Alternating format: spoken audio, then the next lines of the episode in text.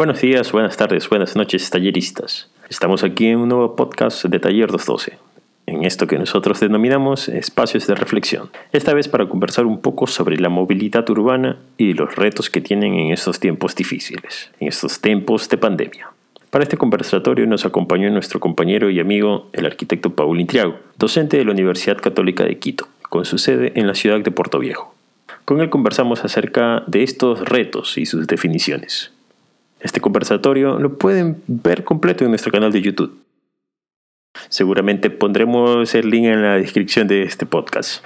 Pero empecemos definiendo qué es la movilidad, como para entrar un poco en contexto.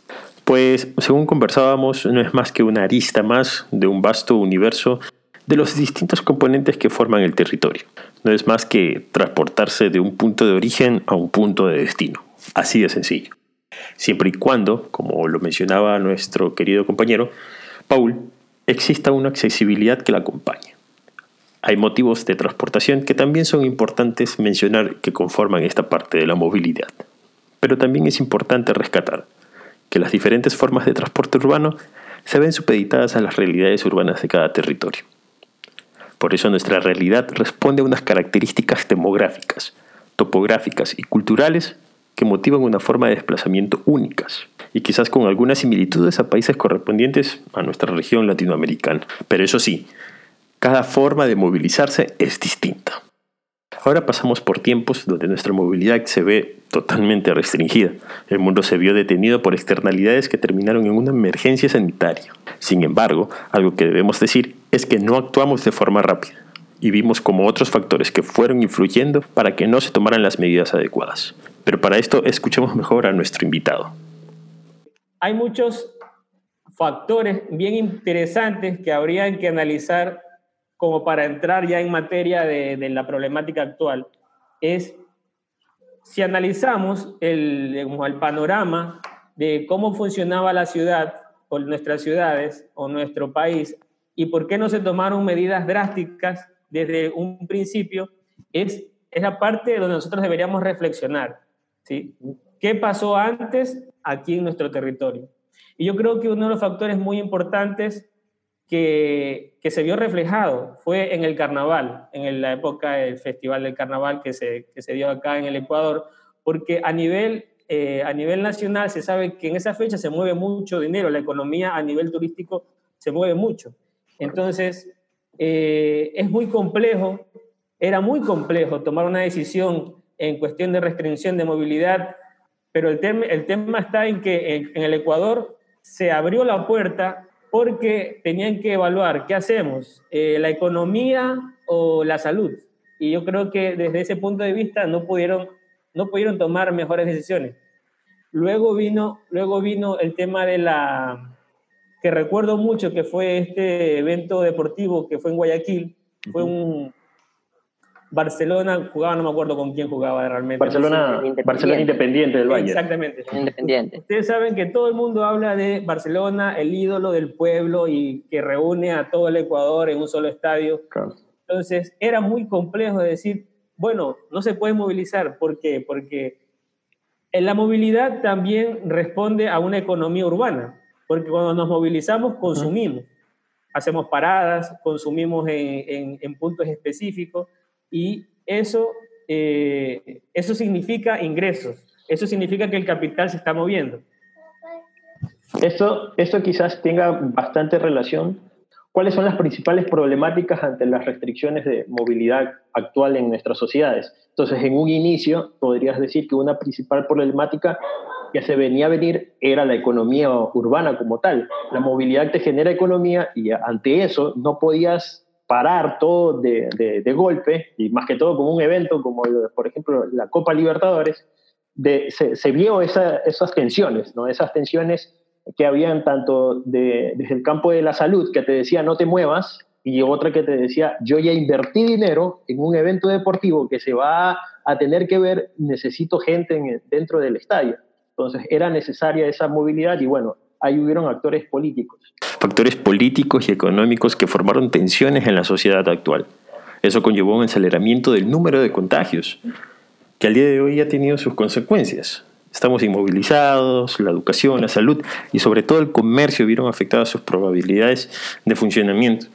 Y hoy por hoy no nos encontramos, bueno, nos encontramos en esta situación actual, que es de bastante incertidumbre. Sin embargo, hemos visto cómo han surgido otras formas de, transporte que han sido alternativos a restricciones de movilidad vehicular. Uno de ellos pues, se podría decir ha sido la bicicleta sin lugar a dudas y, bueno, también el volver a recorrer las calles a pie. Es algo bastante importante y rescatable en estas situaciones, ya sin recorrer largas distancias y volviendo a reactivar cada uno de los barrios. O sea, esa célula de la ciudad que, bueno, que precede a, la vivienda, que los que son los barrios, especialmente por motivos de abastecimiento seguro y cercano. También debemos mencionar otro tipo de, de movilidad que Paul nos comentó, bueno, de forma acertada. Yo creo que lo mejor será escucharlo. Escuchémoslo. Por ejemplo, acá en Puerto Viejo tenemos el tema de los triciclos. No sé si en, en Manta igual esté sucediendo. Y tuvimos una experiencia, mi esposa salió a, a, un centro comercial a, comprar y cuando salió no había taxi, no, había ningún taxi que la lleve. Entonces, claro, uno, esperando, uno piensa muchas cosas y dice, gobierno, este gobierno, y por qué, por lo acá, y uno comienza a pensar en tantas cosas, pero de pronto solo viene la solución, una solución que nadie la ha visto que son los transportes eh, no motorizados o por impulsión autónoma, y ahí están los triciclos, los, los tan mal vistos en algún momento que uno ve un triciclo y dice, ay, se me atravesó un triciclo, oh, Dios mío, ¿por, qué no se fue, ¿por qué no se fue por otra calle? Y ahora los estamos buscando. Eso es algo que no hemos visto, es, es particular de Puerto Viejo, acá en Manta no ha llegado. En Puerto Viejo es muy, yo lo veía hasta algo como cultural, tradicional, y de, remembranza, de añoranza, porque en algún momento uno, de alguna forma de niño, pasió en un triciclo. Pero, ahora, pero ahora lo buscamos hasta para transportarnos, porque yo, yo, yo veía una réplica, a veces yo lanzo en, en mis redes sociales algún comentario neutral que pareciera que estuviera a favor o en contra de algo, pero da la casualidad de que se da para que muchas personas opinen desde, desde diversos eh, puntos de vista. Entonces yo opinaba acerca de esto de la matrícula y de, la, y de las restricciones con el tema de, de, de, la placa. Entonces la gente me respondía, me decía, pero claro, es que tú no te planificas para, para abastecerse. Yo quedaba pensando, o sea, claro, la, el, cierto, cierta población piensa que si yo me planifico para abastecerme, yo no voy a tener ningún inconveniente. Pero es que sucede que nosotros que vivimos el comercio, por ejemplo, nosotros tenemos con mi esposa una pastelería y los pedidos son cuando nos caigan. Entonces los pedidos no son que te llaman y te dicen, oiga, ¿sabe qué? Este, avíseme cuando usted se pueda movilizar para pedirle algo. No, o sea, y así como nosotros, algunos comerciantes que todavía se dedican, por ejemplo, los que venden comida, eh, ellos nos van a decir, eh, no, ¿sabe qué? No me pida comida hoy día porque no me puedo abastecer en este momento porque no me toca la placa. Entonces, eso es un tema que, que no, lo, no lo vieron, no lo dimensionaron, porque la economía no se puede parar al 100%. Tiene que haber sistemas para que se filtre algún tipo de movilidad segura, ¿sí? con nuestros mecanismos de protección, de bioseguridad, pero así como nosotros ahora cada que salimos, el protocolo es salir con mascarilla, con, con protección en las, en las manos, regresar, lavarnos los pies y ese es el protocolo al ingresar a la casa y si hemos estado mucho tiempo fuera o con algún contacto, cambiarnos la ropa. Entonces, ese protocolo se mantiene. Sabrá Dios si todos lo mantienen o no, pero nosotros tenemos que hacerlo porque eh, de alguna forma tenemos que seguir eh, eh, inventándonos formas para, para, seguir adelante, ¿no?